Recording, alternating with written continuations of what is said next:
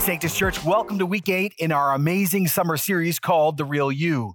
Abraham, Joseph, Moses, Ruth, Esther, John the Baptist, Mary Magdalene, all showing us different facets of our God given identity. As I was preparing for this message, I came across an amazing thought by a man named David Powlison, a great leader who actually has just died and is now with Jesus. And uh, though he loved Jesus, him and I disagreed on many things, including our whole theology around releasing prayer. But David Powlison was so good on identity. Listen very closely. Whether you're a seeker, a skeptic, a brand new Christian, a long term Christian, listen to what he says about the danger of rooting ourselves in the wrong way when it comes to identity. He says, What are the ways people get identity wrong? Perhaps you construct a self by the roles or accomplishments listed on your resume. You might identify yourself by your lineage or ethnicity, job history, schools you attended, by your marital status, your parental role. Perhaps you define who you are by your political leanings, the objects of your sexual longings. Maybe you consider yourself to be summed up in your Myers Briggs category or your psychiatric diagnosis. diagnosis. Your sense of self might be connected to how much money you have or how much money you don't have, your achievements or your failures, the approval of others or their rejection of you, on your self esteem or your self hatred. Perhaps you think that your sin or sins define you. You're an angry man, an addict, an anxious people pleaser. Perhaps afflictions define you in your mind disability, cancer, divorce. Even your Christian identity might be anchored in something other than God your Bible knowledge, your giftedness, the church denomination that you belong to. Ready? Here it is. In each case, your sense of identity comes, I love this word, unglued from the God who actually defines you. That's why we have been this whole summer working on grounding our core identity in what God says over us and is declared in us. It doesn't matter if you've been a Christian for minutes or decades. This is an ongoing, needed conversation. See, what God says over you, over us, He cannot lie. He does not change. And what He says over us does not change. Father and mother of nations, called, favored, friend of God, intercessor, redeemed, freed, called to courage, called to bring the kingdom of God, so much more. And yet, one of the most important identity markers of a Christian is rarely talked about, rarely preached about, and hardly ever written about. You say, well, John, what identity marker is that? Oh, it's this Jesus is your brother. If you are a Christian, I know not all of you are, but if you are a genuine follower of Jesus, you are a sister and brother of Jesus, and Jesus is your actual brother. When's the last time you called yourself by that name? When, when was the last time when you were praying, you said, Hey, Jesus, my older brother, could we talk? Now, to explore this amazing, rarely talked about identity marker, we actually need to start somewhere unexpected. We need to start with Jesus' own biological family. When, when you begin to walk through the story of Jesus' family, the real meaning of Jesus, our brother, becomes really clear only at the end. You're going to have to stay with me for this one. This one's going to get interesting. So let's start at Christmas. You're like, of course, Jen, you're saying Christmas. Yes, I am. Gabriel comes to a young teenager named Mary. And what does he declare? Luke 130. The angel says to Mary, Do not be afraid, Mary. You have found favor with God. You will conceive, give birth to a son. You are to call him Jesus. He will be great and be called the Son of the Most High. And it's her response that brings the beginning of this identity conversation we're having today into focus just a little. Mary responds in verse 38 I am the Lord's servant. May it be done to me as you have said. And then the angel left her. So think about the power of this. Yes, 100% I'm in. Hey, Gabe, Gabriel, go tell our creator I'm the Lord's servant. I'm willing, I'm open. Yes, Jesus, you can come and have your way in my life. I know my place. I have decided I will be a servant, a bond servant. The word is actually slave. I'm willing to risk everything I know because I know what you're going to do is more significant. Here I am, God. I'm your servant. Now, She's just been told as a young teenager that she's going to be the mother of Jesus, the mother of the person who's going to fulfill the Old Testament, the one who's the culmination of the Jewish faith. Oh, and oh, by the way, the savior of the world. And does she say, does she say, oh, my identity is I'm the mother of the savior of the world? Everyone sit down. No, shockingly, she doesn't pull that card at all. She says, Oh, I'm a servant of God. Uh, she repeats this very quickly in her famous praise psalm, which will, which we call out of the Latin version the Magnificat, the outburst of praise. You find it in verse 46 in chapter one. Mary says, "My soul glorifies the Lord, and my spirit rejoices in God, my Savior." Let me just do a little rabbit trail that's important. Sin entered the world when Eve took the forbidden fruit and then passed it to Adam, man. Isn't it wild? Have you caught this? That salvation now comes first to a woman, and then out of her, the new Adam will be birthed to deal with the sin of the first Adam. Oh, but notice what Mary still says about herself. She says, Oh, I'm excited, God, and I worship you because you are my personal Savior. See, Mary even knows she needs a Savior. Unlike what the Catholic Church teaches that she was sinless and born of a virgin and never died. No, no, no. Let the scripture speak. She's like us. She is a human being needing God to intervene and save her. God needs to save her from her sin. That's what she says right in this praise psalm. Verse 48. For God has been mindful of the humble state of his there it is again, servant. Now, from now on, all generations are going to call me blessed. For the mighty one has done great things for me. Holy is his name. Yes, Mary absolutely says part of my identity is I am blessed. I'm actually blessed beyond any woman that has ever lived. True, but notice what she says about herself again. Oh, I'm a servant. Now, at this point, you should be saying, John, why are you talking about Mary when we're supposed to be talking about Jesus? And, and our identity is Jesus is our elder brother. Okay, wait for it. We're sort of getting there. Next part. Mary had lots of kids with Joseph after Jesus. Uh, Mary, like I said, was not a perpetual virgin. Just let the scriptures speak. Uh, Matthew 124. When Joseph woke up, he did what the angel of the Lord had commanded him to do and took Mary home and his wife. And he did not consummate their marriage until she gave birth to Jesus. And Joseph named him, interestingly, Jesus. So after that, just like every married couple, right? And they have lots of kids. So Jesus had lots of stepbrothers and stepsisters. Two of them we know well, but you might not know they're the stepbrothers of Jesus, James and Jude. So let's keep going. James writes the letter we have in the New Testament called James. He's a major church leader, but that's the end of his story. James is the half brother of Jesus. He's one of Mary and Joseph's kids. He becomes later the leader of the Jerusalem church. You can read about that in Acts 15. But he was not always a follower of his brother. He was not a fan of his brother. Actually, he hate, hated his brother. When you read the Gospel of Mark, the earliest gospel, by the way, twice most of Jesus' family tried to shut Jesus down, and James was one of them.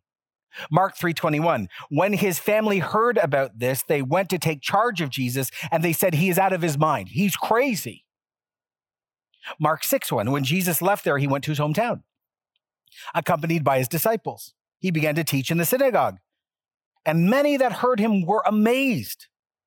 Where did this man get these things? What's this wisdom that has been given to him that he even does miracles? Isn't this the carpenter isn't this Mary's son and the brother of James, Joseph, Judas, and Simon? Aren't his sisters here with us? You know, And they took, here it is, offense at him. And Jesus said back to them, only in his hometown, among his, ready, relatives, in his own house, is a prophet without honor. So James does not believe the claims of Jesus. They were not seekers. They thought Jesus was crazy, liar, demon possessed. They were not disciples. They were angry. They wanted to shut him up and shut him down. He was a danger to himself, a danger to their family reputation, and it took years. Jesus' life, James doesn't believe. Jesus' miracles, does not believe. Jesus' teaching, does not believe. Jesus' fame, does not believe. Jesus is executed and dies on a cross, he does not believe. Jesus physically comes back from the dead, he does not believe believe. And then it says that James meets his half brother, who, by the way, claimed this whole time to be Messiah, the Son of God, God in flesh. And James only believes after he physically meets his dead, executed brother. Only then does James become a radical follower of Jesus. It's actually what Paul records in 1 Corinthians 15 7. Then Jesus appeared to James, then the apostles. Now we know from Christian and non Christian sources, James ends up himself being murdered for preaching about Jesus in his death and resurrection. I've preached this before, let me do it again. So, James, from brother, grew up with Jesus, I know all about him, to enemy, cynic, skeptic, doubter, believer, leader, at the center of the ancient Christian community. And why? Because James bought into some lie that Jesus really rose from the dead. He didn't. No, no, no, no. This, this was a really good story he got conned. Are you joking me? Because there's a benefit to this? No, no. Just read your history. There is zero benefit of being a Christian at this time. Actually, it leads to bad things only. And when you listen to James, this is what James says I have literally met my executed dead brother alive. I have to believe. Now, you're like, John, um, I thought we are talking about identity. Stay with me. If you read James's book, the book of James, you see something very quickly that I had never caught before. And I've read this a lot, and I'm sure some of you have too. You begin to see Mary's influence on the other boys. Most of us would think James would say, Hey, I'm the brother of the Savior of the world. I grew up with him. We used to share coffee together, right? My mom is Mary. Everyone else sit down. He doesn't even bring up, I met my dead brother alive. When you read James, here's the very first verse. Ready? James, a servant of God and of the Lord Jesus Christ.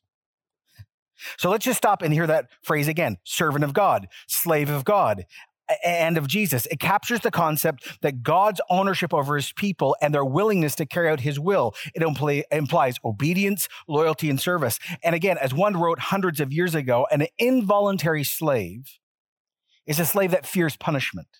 And therefore, service does not spring from love.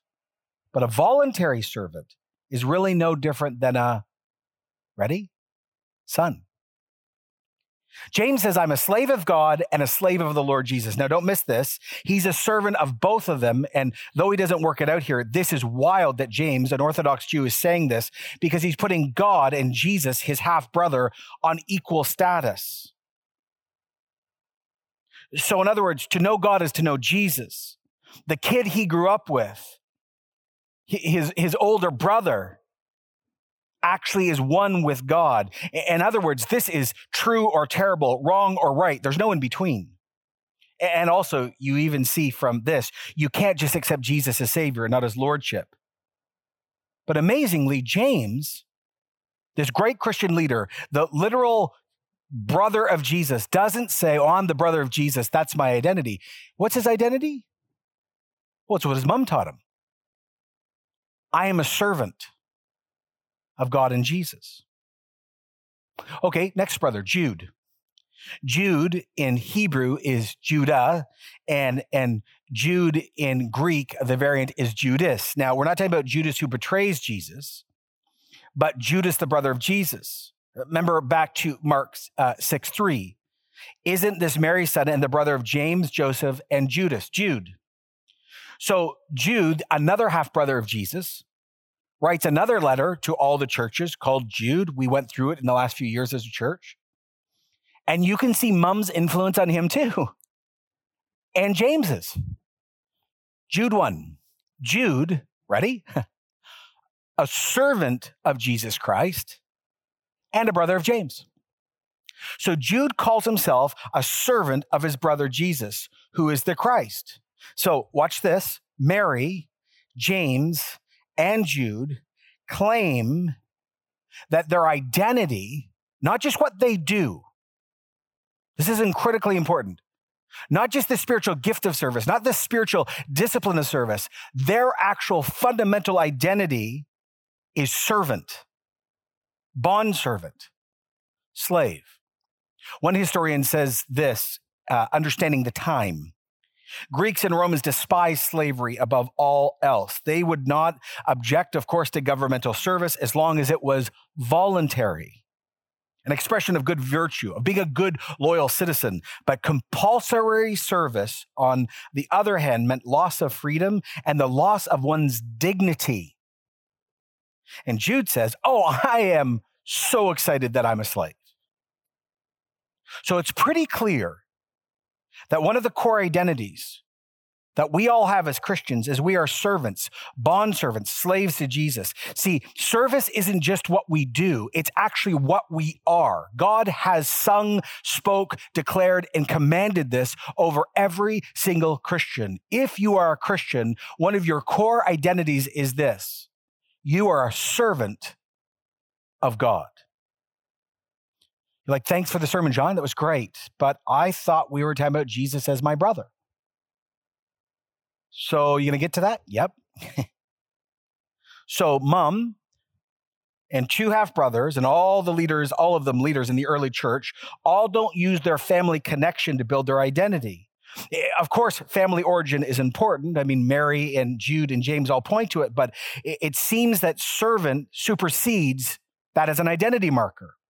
So, what do we do with this? Well, Mary and James and Jude all had encountered Jesus and his saving work, and all had been moved, lean in, from just biological family to saved, redeemed family, from knowing Jesus to knowing Jesus. James and Jude had moved from stepbrother to real elder brother. So, where does Jesus, my brother, come into play? Okay, wh- where does this connect to my core identity? Uh, uh, uh, well, you got to go to Romans and Hebrews. See, Paul outlines how James and Jude and Mary, and if you're a Christian, and you became a brother and sister of Jesus, and how Jesus became your literal elder brother spiritually. And to get this, you just got to go over to Romans 8. Romans 8, 28, one of the most famous verses in the Bible. We know that in all things, God works out, God works for the good of those who love him, who've been called according to his purpose. Now, ready? We know paul says not we suppose not we wish we we sort of under no no because of god's character and promises we know that if you are called by god and you love god he will work all good things out for you and we go really i mean economic uncertainty, coronavirus, tensions between the North and South in Korea. And have you seen what's going on in Hong Kong right now? And, and oh my goodness, what's going to happen in the United States? Really? Good. No, no. It doesn't mean all is going to be working out fine now. It's ultimate good. This is immense assurance connected to our redemption. See, our salvation is rooted in eternity. That's what verse 29 and 30 are all about. Theologians call this section of scripture the golden thread or golden tra- chain. We've all been called according to his purpose. I mean, this is critical. You never enter into a relationship because of what you do or who you are. It's who calls you. I mean, Jesus said these very difficult but important words in Matthew 22, 14. For many are invited, but few are chosen. Hold on to your hats. this next verse is exciting and difficult, but it is the core to understanding our identity as Jesus' brother and sisters.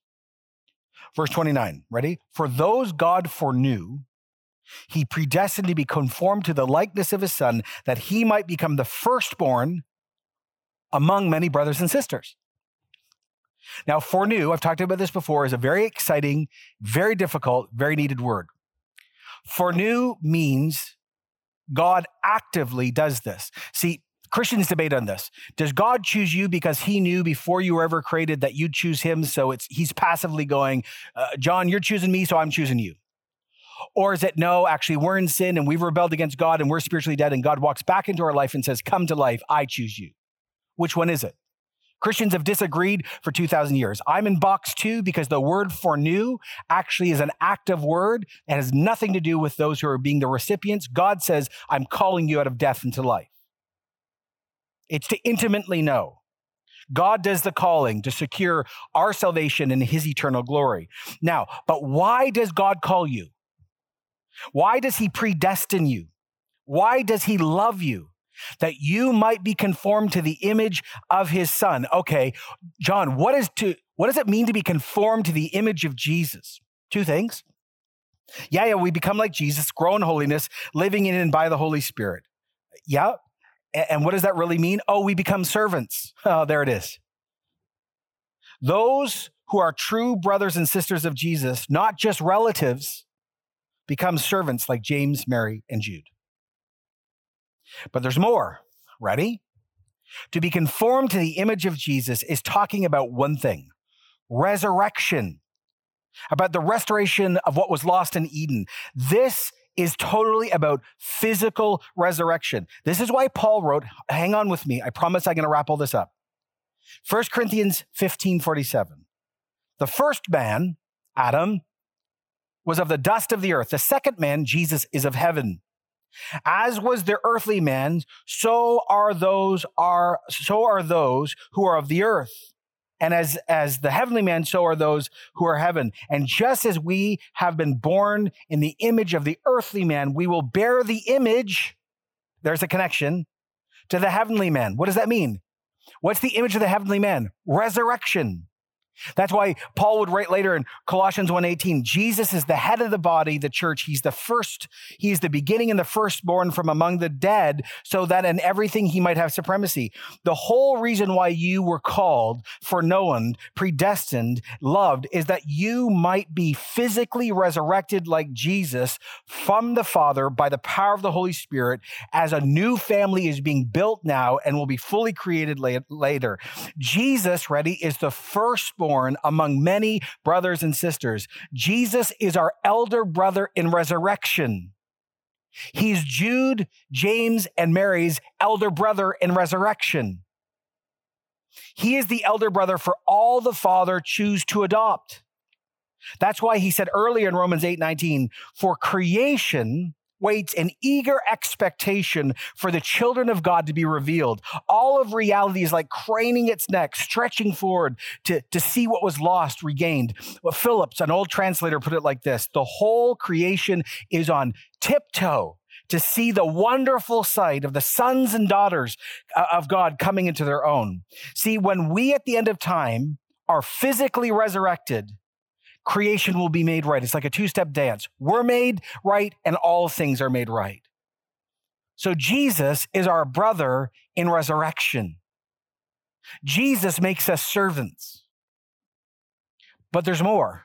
I love years ago, the famous pastor, maybe you know him, Charles Stanley. It's Andy Stanley's dad. He always has a huge Bible. If you've ever watched him preach, it's incredible how he does it. When he was thinking about this, he says, Jesus is our brother. You know what's amazing? He says, isn't it? He says, it's amazing that Jesus sticks up for us. He writes, like the best of big brothers, he defends us and even fights our battles. He knows our weakness. He completely understands what it feels like to face the challenges we face. He's been there. Jesus even stands up with God the Father, offering a sinless life and atoning death in our place. So Jesus is your brother to teach you what it is to also be a servant. Jesus is your brother to guarantee your resurrection. But there's something even more significant, especially in the season we're living in. Jesus is your brother. This is your identity. So you're not alone in your suffering. Hebrews 2 9. We do not see Jesus who was, who was made a little made lower than the angels for a little while now crowned with glory and honor because he suffered death, so that by the grace of God he might taste death for everyone. Hold on. In bringing many sons and daughters to glory, it was fitting for whom and through everything exists should make the pioneer of their salvation perfect through what he suffered. Both the one who makes people holy and those who are being made holy are of the same family. So Jesus, I love this. Jesus, hear this again. Jesus is not ashamed to call them brothers and sisters. He says, I will declare your name to my brothers and sisters in the assembly. I will sing your praises. Okay.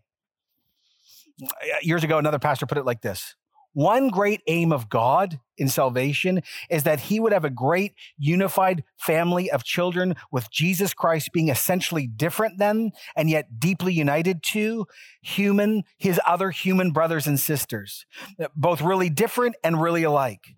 And then he says this But if all the brothers and sisters in the family experience suffering except one, then the unity is jeopardized. And so, for the sake of a common spirit of unity, and sympathy and camaraderie.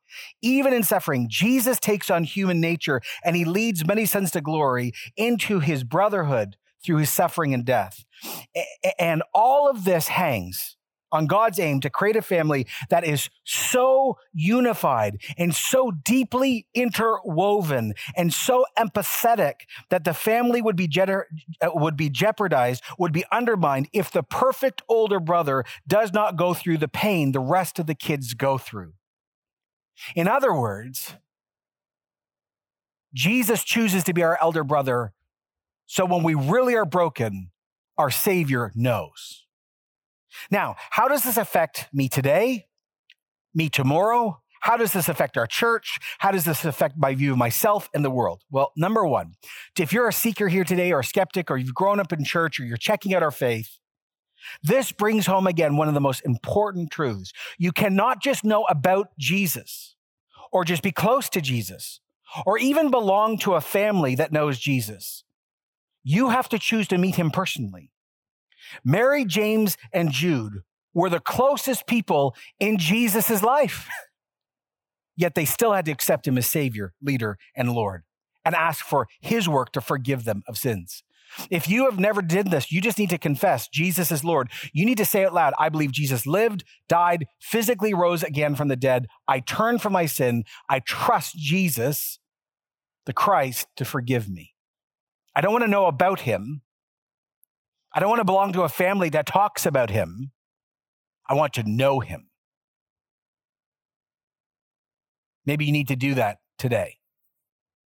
Now, if you have done that, if you already are a Christian, then let me say this. One of your greatest identity markers, one of my greatest identity markers as a Christian is this.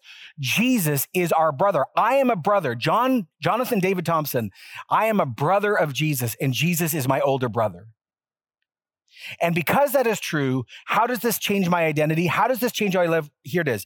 Jesus, my older brother, Jesus, your older brother, guarantees our physical resurrection. As we're living in this moment of COVID, where millions are struggling and hundreds of thousands have died, and on and on it goes, let me say this again. The only thing that is real hope in the Christian life, in the largest and grandest sense, is this death doesn't win. Resurrection's true.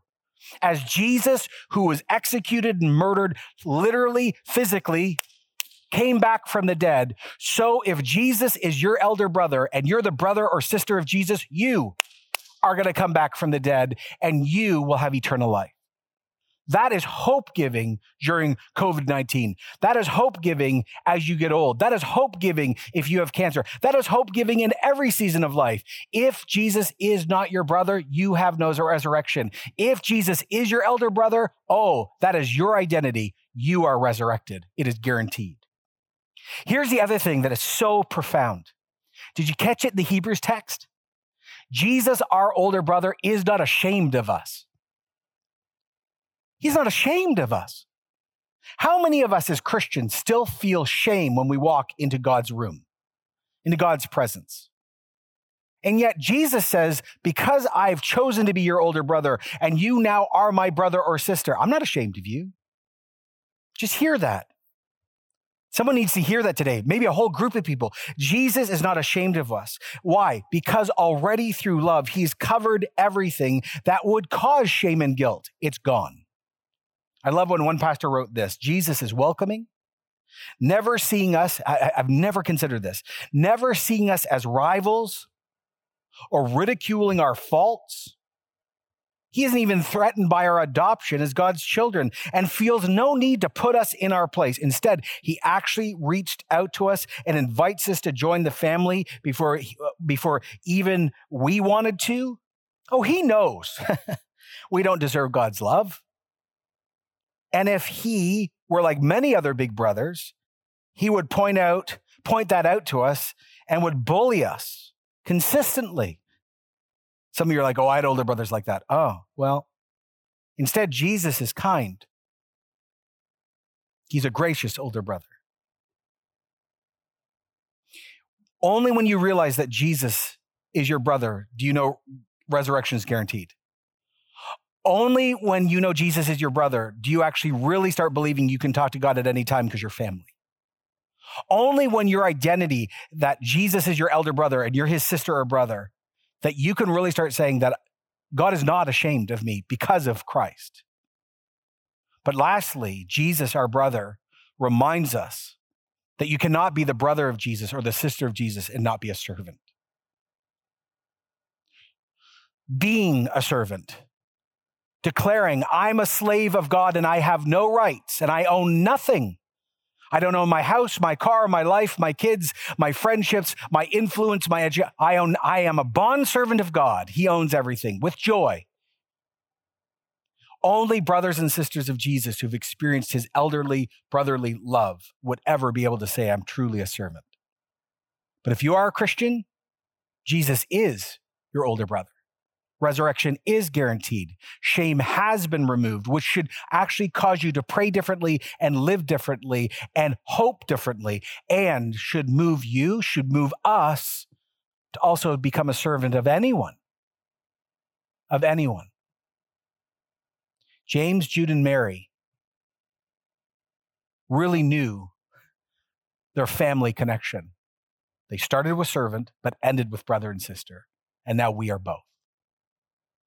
So, God, a simple prayer uh, Spirit of Jesus Christ, would you be sent among Sanctus Church and, of course, others that are watching? Would you reassure us that Jesus is our elder brother? Would you teach people to pray in a different way because Jesus is our elder brother? May our identity be marked differently. May resurrection be guaranteed in a new way. May access to prayer be understood in a better way. And may servanthood be marked deeper than I can even preach. Thanks, Jesus, you're our elder brother. We're very thankful we get to be part of your family. And we're incredibly thankful you choose to be with us and be okay with us because of your work. We pray this in Jesus' name. We all said, wherever you are, at any house or car, amen. Thanks, everyone. Continue to build your identity in the truths of Scripture and nowhere else. Look forward to seeing you next week as we continue to walk through this incredible series on who we are because of what God has done and said, not what we've done or what we've said. We'll see you next week. God bless.